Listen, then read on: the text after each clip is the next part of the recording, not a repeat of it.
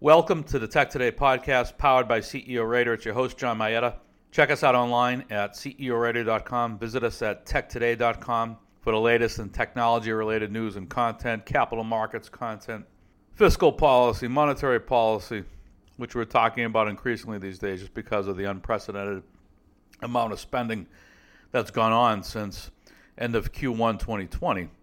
And, of course, we've ramped that up to the economy's detriment. And we recently published a report entitled Stagflation is Imminent. We turned that into an Amazon Kindle book. I will link to it in the show notes. I'm going to link to a number of articles that we've published over the past few days in the show notes. I'm not going to recap them here because when I do that, I feel like I dilute the message a little bit. So today I'm just going to focus on one subject. We wrote a couple of articles about it, and that is CEO compensation. And I feel as though CEO compensation has been a little bit out of control since 2010, really since the Fed started quantitative easing, because with quantitative easing, it's kept interest rates really low. Over the past dozen years or so, since interest rates have been held artificially low, companies have issued record levels of debt. So it's not just public debt. It's not just the government that's issued a record level of debt. It's also on the corporate side. And so on the corporate side, much of that capital goes toward share buybacks. And, you know, oftentimes in many public companies, particularly within the technology space, a majority of a CEO's equity compensation is in equities, in derivatives. You know, straight options are less popular today and have been less popular for the past dozen years or so.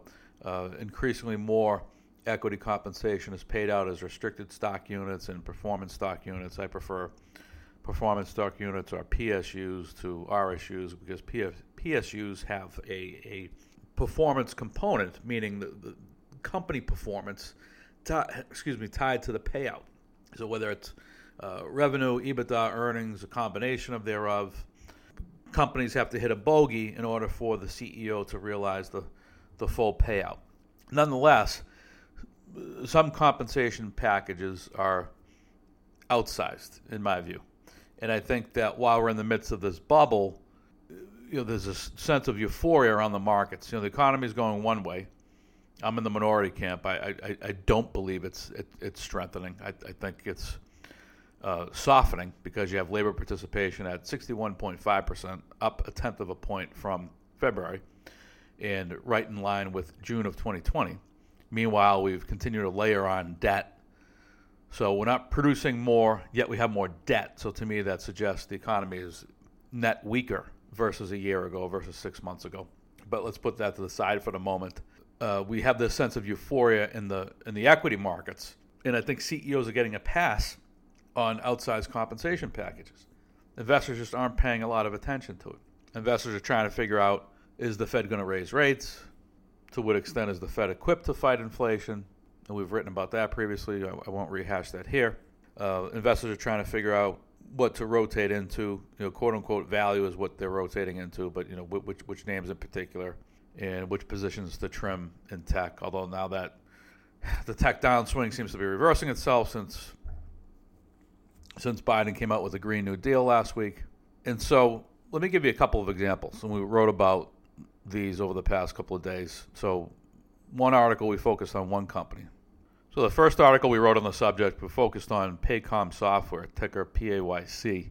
And this is one where the CEO, Chad Richardson, owns 14% of the outstanding equity. And in addition to that, Mr. Richardson paid himself approximately $211 million in compensation. Much of it or all of it is RSUs. I don't recall off the top of my head, but we give you the breakdown. And when I say he paid himself, I don't mean that technically. I mean in a matter of practice. You know, they have a compensation committee at Paycom. But when a compensation package goes out in this amount, right, $200 million plus, which is equivalent to 1/4 of Paycom's revenue, for that sizable compensation package to get blessed at the board level and to take effect, that tells you that the CEO runs the board, right? It's a friendly board. So at Paycom, you know, questionable corporate governance at best. That's a quote from our article. That should never happen. You should never have compensation that's the equivalent to a quarter's worth of revenue. That's outrageous. And yet they get a pass. I don't know how many people are paying attention.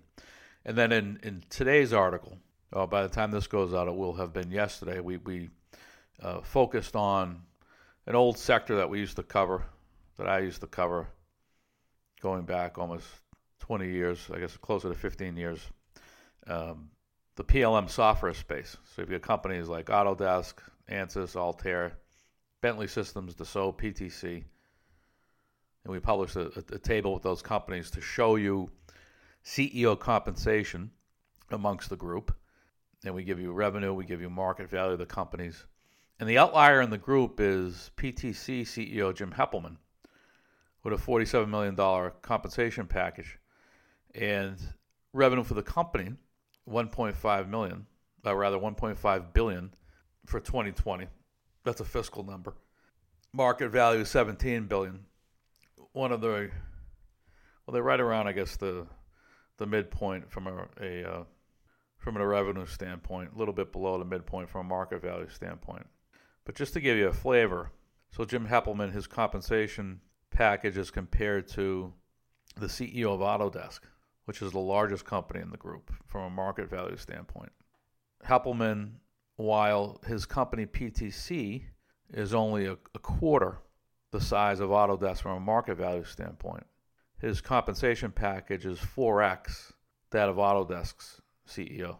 So a quarter of the size, yet four times the compensation, right? Talk about an outlier. And if you compare his compensation versus the average from the group, the median for the group, he's way above those figures as well. And so I just don't get the sense investors care, right? They don't care about fundamentals. They don't care about CEO compensation. You know, it's boom times as far as they're concerned. And so these are the things, though, that do matter and that make the difference in the long haul, because all bubbles come to an end, and it really does matter who runs these companies.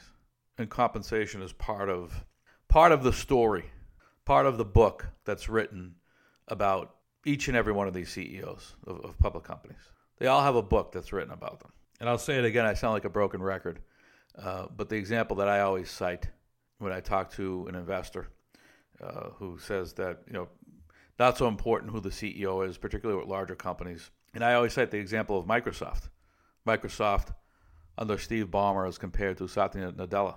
Different management styles, one more collaborative than the other. One wanted to kill everybody in the landscape, that being Ballmer. Crush the competition, whereas Nadella, a bit more collaborative. And Nadella's been able to get his style to work for Microsoft. And I'm talking about well before this bubble that started kind of in 2019, accelerated in 2020, has continued to accelerate. Stark differences at Microsoft under Nadella versus Ballmer. Common design language in their products now. In any event, we linked to all these articles, these compensation articles, and then sort of the macro commentary that I didn't touch on in this podcast, in the show notes, as well as the link to our Amazon Kindle book. That's all for now. See you next time.